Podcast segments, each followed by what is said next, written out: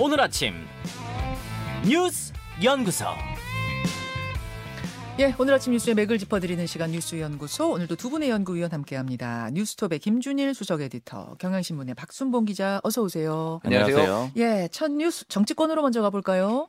권성동 불출마, 윤심은 예, 어, 출마 선언을 할 거다라고 예정됐던 날이 오늘이에요. 1월 6일. 그런데 어제 오전 불출마 선언을 권성동 의원이 했습니다. 네. 친윤 그룹의 가장 핵심적인 인물을 꼽으면 들어가는 사람이죠. 예. 장재현 의원하고 같이 권성동 의원 두 명이 꼽힙니다. 그런데 전당, 전당대회 그림을 보면은 크게는 두 사람이 같이 사실상 출마한 그런 그림이었거든요. 음, 왜냐하면 권성동 의원은 공식 선언은 안 했는데 캠프를 차린 상태였고요. 캠프를 차렸었어요. 네, 사무실도 어. 얻어놓은 상태였어요. 예, 예. 그리고 장재현 의원은 직접 나온 건 아니지만 소위 김장연대라고 해가지고 김기현 의원을 지원하는 그런 그림이었죠. 그렇죠. 즉 친윤 그룹의 두 명이 경쟁하는 그런 그림이었기 때문에 이게 친윤 그룹 내에 분화가 있는 게 아니냐 이런 지적이 있었고요. 예. 또 누가 윤심 후보냐 이런 혼란도 있는 그런 상황이었습니다. 맞아요. 어제 권성동 의원이 불출 마 선언을 했고요. 그 이유로는 당의 화합 단결을 위해서 안 나오겠다 이렇게 얘기를 했습니다. 음, 그리고 대통령의 채찍근인 자신이 지도부에 들어가게 되면은 공천을 할 때 오해가 생기지 않겠느냐 이런 지적이 있어서 이것도 수용을 했다라고 얘기를 했고요. 네. 다소 좀 갑작스럽게 느껴질 수 있는 상황이긴 했습니다. 음. 왜냐하면 원래 어제 오전 11시에 기자회견을 했거든요. 근데 그걸 음. 알려준 게 기자들한테 공지한 게 그로부터 17분 전입니다. 음. 오전 10시 43분에 알려줬고요. 아, 원래 1월 6일 날 발표하겠다 했었는데 그것도 아니고 1월 5일로 아예 시간까지도 박, 박아놨던 거예요. 아, 그 얘기가 아니고 불출마 기자회견을 아, 어제 오전 불출마 11시에 기자회견. 한다고 했는데 예, 예. 그거 알려준 시간이 굉장히 아, 급박했다라는 그 거고요. 말씀이군요. 그리고 아까 여의도의 캠프 사무실도 이미 마련해 둔 상태고 선거 운동도 하고 또 당내 행사도 열심히 다니는 그런 상황이었거든요. 예. 근데 다만 이런 얘기들이 좀 나왔던 거는 이 캠프 차려둔 데가 여의도의 보은회관인데 네. 여기 사람들이 없더라 이런 얘기들이 국민의힘에서 계속 나왔습니다. 아, 캠프는 차렸는데 북적이질 않더라. 네, 사람들이 잘 오가지 않고 특히 어제 같은 경우에 오전에 거의 없었다 그래요. 그래서 불출마 얘기가 어제 아침에 좀 나왔는데 실제로 바로 선언을 했습니다. 예. 이게 이제 어- 어떤 배경이 깔려 있을까가 제일 궁금하잖아요. 그렇죠. 어떻게 보세요? 아무래도 친윤 그룹 교통 정리로 보는 분위기가 다수인데요. 네. 일단은 권성동 의원한테 어떤 실제적인 뭐 요청이나 압박 이런 게 있었는지 확인해 보려고 했는데 그 직접적인 건 확인은 안 됐어요. 근데 음. 다만 그게 확인이 안 됐다고 하더라도 당내 사람들이 받아들이는 그 생각도 좀 중요하잖아요. 음흠. 대부분의 사람들이 교통 정리로 보고 있고요. 음. 모 국민의힘 관계자 같은 경우에는 지금 이제 교통 정리라는 표현이 강하, 바람직하지 않다 이런 식으로 김기현 의원이 얘기했는데 네. 이런 강한 부정이 오히려 교통 정리가 맞다라는 그런 의미로 느껴진다. 아, 가- 강한 부정은 긍정으로 느껴진다 뭐 이런 사실은 건가요? 장재현 의원도 고독한 결단이다 이런 표현했거든요. 아. 이런 것도 같은 뉘앙스를 준다 이렇게 얘기를 하고 아, 있습니다. 그러네요. 김준일 에디터. 예.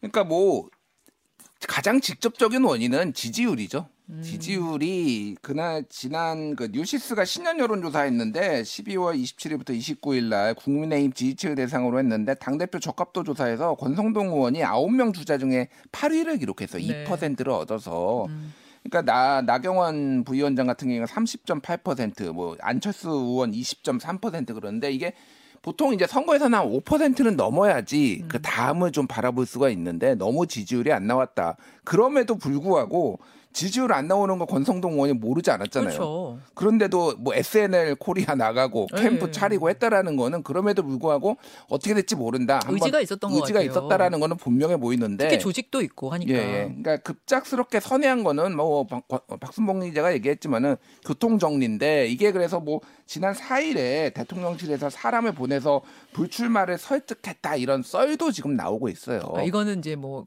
정가에 도는 소문인 거죠. 언론 보도로 그런 얘기가 나 온다 뭐 이렇게 예. 보도가 나온 것도 있고 그래서 근데 이제 여러 가지 이제 뭐 윤핵관에 대한 피로도도 좀 있었던 것 같습니다. 그러니까 이 정도까지 지지율이 안 나올 뿐이 아닌데 그러니까 전 윤핵관들이 너무 많이 정권 초기에 이런저런 잡음들이 있어서 그런 피로도 이런 것까지 감안을 했는데 오히려 몸값은 더 올라가게 됐어요. 이렇게 됨으로써 이제 당권 주자들이 권성동 의원한테 구애, 구애를 할 거 아니에요. 물론 본인은 아무도 지지하지 않겠다라고 얘기했지만은 권성동이 만약에 손 한번 잡아주면은 아. 힘 실리는 거 아니냐 뭐 어. 이런 식으로 하니까 본인 몸값은 좀 올라가는 이런 현상이 좀 나타날 것 같습니다. 그럴 수 있네요. 예. 한 가지만 체크하고 갈게요. 박 기자. 네. 나경원 저출산 고령사회위원회 부위원장이 어제 큰 정책 하나를 내놨습니다.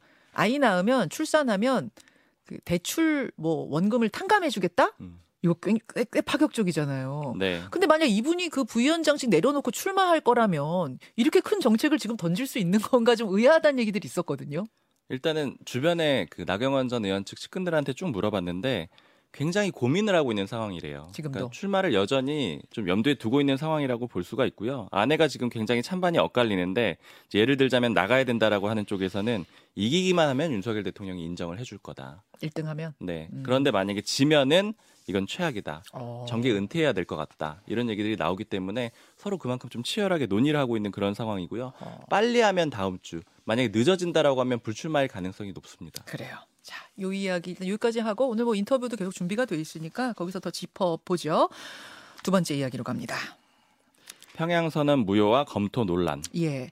9.19 군사 합의를 효력 정지하겠다. 뭐 이거 검토하겠다는 얘기 이제 어제 나온 거였는데 평양 선언에 대한 이야기까지 지금 나오고 있어요. 네. 평양 공동선언은 문재인 정부 대북 성과의 상징 같은 그런 존재죠. 네. 2018년 9월 19일에 했습니다. 문재인 대통령하고 김정은 국무위원장이 같이 평양에서 선언을 했고요. 그래서 이름에 평양이 붙은 겁니다.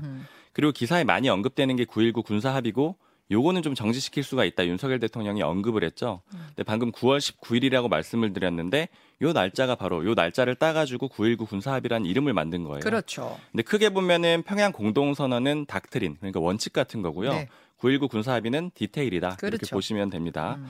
근데 논란이 된 거는 어제 연합뉴스가 대통령실 핵심 관계자로 인용을 해가지고 네. 평양 공동선언도 효력 정지할 수 있다. 효력 정지 검토가 필요하다. 이런 내용을 보도를 한 거예요. 음. 그제 윤 대통령이 9.19 군사합의 효력 정지를 언급을 했기 때문에 그 연장선상에서 더 강도 높은 수단을 내놓는 건가 이런 해석이 가능한 시점이었고요. 음. 다만 결과적으로 알아보니까 대통령실은 부인을 했습니다. 어. 이 남북 공동선언까지 안 갔다라는 거고요. 예. 저도 좀 복수의 관계자들한테 물어봤는데 이 대통령 지시 이후에 더 나아간 상황은 없다. 그러니까 디테일 부분에 대한 효력 정지는 해도 평양 선언 자체를 독트린 자체를 지금 뭐 파기하거나 이런 건 아니란 말씀. 네, 너무 나간 얘기라고 했고 또 누가 오버를 한 것 같다. 뭐 반복되는 패턴 아니냐 이런 얘기들도 같이 있었습니다. 자, 그런데 뭐 평양 선언까지는 아니다. 이건 뭐 뭐 뭐 무효와 아니다라고는 하지만 대북 확성기하고 전단지요. 요거 이제 문재인 정권에서 아예 요런 거 날리면은 막 처벌까지 하는 단계로 갔는데 이거를 재개하겠다는 얘기가 나오고 있네요.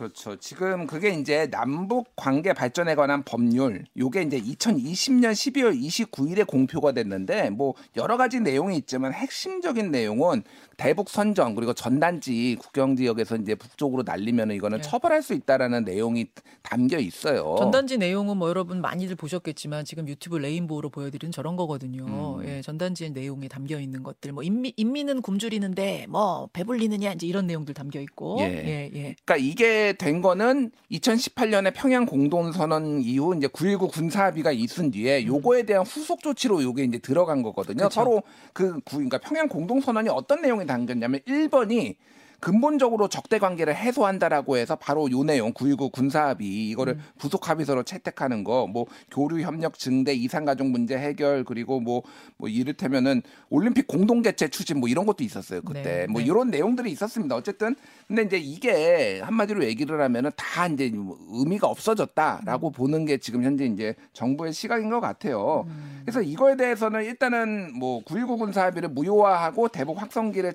재개하는 것에 대해서는 전문가들도 좀 의견이 엇갈립니다. 음. 그러니까 우리가 정확하게 레드라인을 설정함으로 인해서 북한의 추가 도발을 막을 수 있다라는 주장이 하나가 있고 또 하나는 어차피 북한은 지금 남한이 때려주기만 하면은 한마디로 얘기하면 이렇게 합의 무효화하면은 판 깔아주는 거다. 판 깔아주는 거다. 우리 북한은 이미 준비돼 있다. 그러니까 이게 오히려 북한을 도와주는 거다. 더 도발을 할 수 있게. 아, 전략적으로 이렇게 우리가 나가는 것이 득이 되느냐, 뭐 해가 되느냐, 득실 논란이 있는 거군요. 그렇죠. 그러니까 이런 거에 대해서도 전문가들도 의견이 엇갈리고 대북 확성기 문제도 북한이 싫어하는 건 맞거든요. 예. 근데 지금 다 지금 뭐 이를테면은 한류 드라마 보고 있는데 거기서 확성기 방송한다고 이게 무슨 실효가 있겠느냐. 음, 음. 자극만 하는 거다. 이것도 좀 엇갈리는 주장들이 있습니다. 자, 요런 상황에서 대북 확성기 뭐 전단지 재개 얘기가 나오고 있는 시점에서 우리가 하나 더 좀 짚고 가야 될 것이 제가 오프닝에서도 언급했습니다만 무인기 얘기예요. 드론.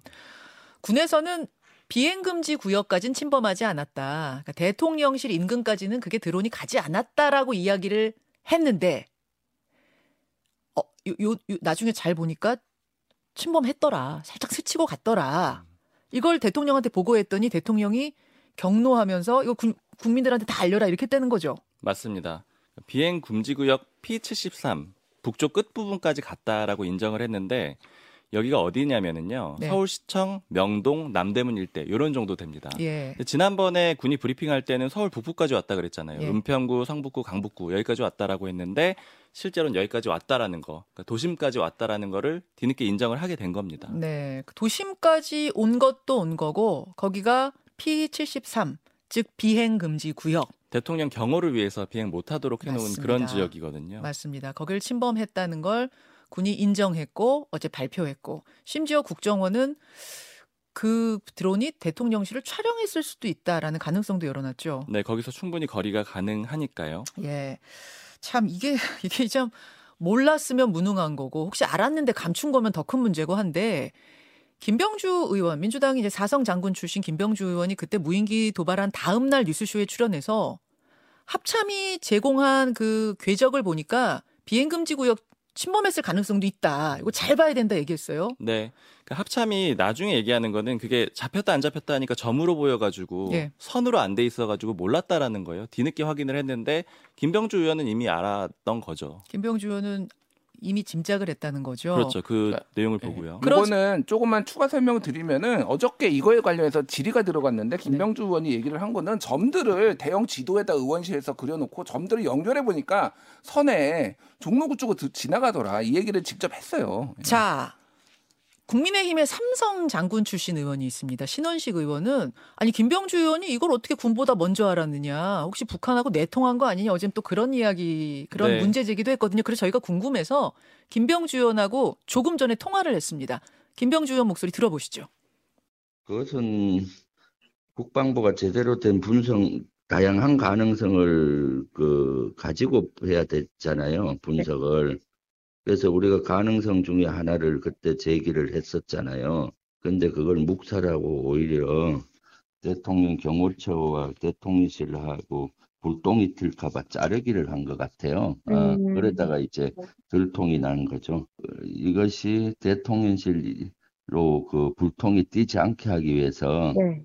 그 비행금지 구역에 들어왔다 그러면은 대통령실로 불통이 띄잖아요. 그래서 아니라고 극구 부인을 한 거고 결국은 음. 밝혀졌잖아요. 은평구, 종로, 강진구 통과했다는 걸 알고 음. 이건 남산 쪽으로 통과한 거 아닐까 의문을 갖는 건 당연한 거예요. 그런 상식적인 건데도 대통령실과 우리 저 국리나 국방부는 못했다는 것은 너무나 무능한 무능의 극치인 거죠. 그거는 국방이 그날 했던 거 한 시간 반 전체 지켜만 봐도 네. 저와 같은 의혹을 제기했을 텐데 신원식 의원님 앞에 잠깐 하고 갔어요. 어, 음. 장성 출신 의원으로서 총명함을 잃으신 것 같아요. 아.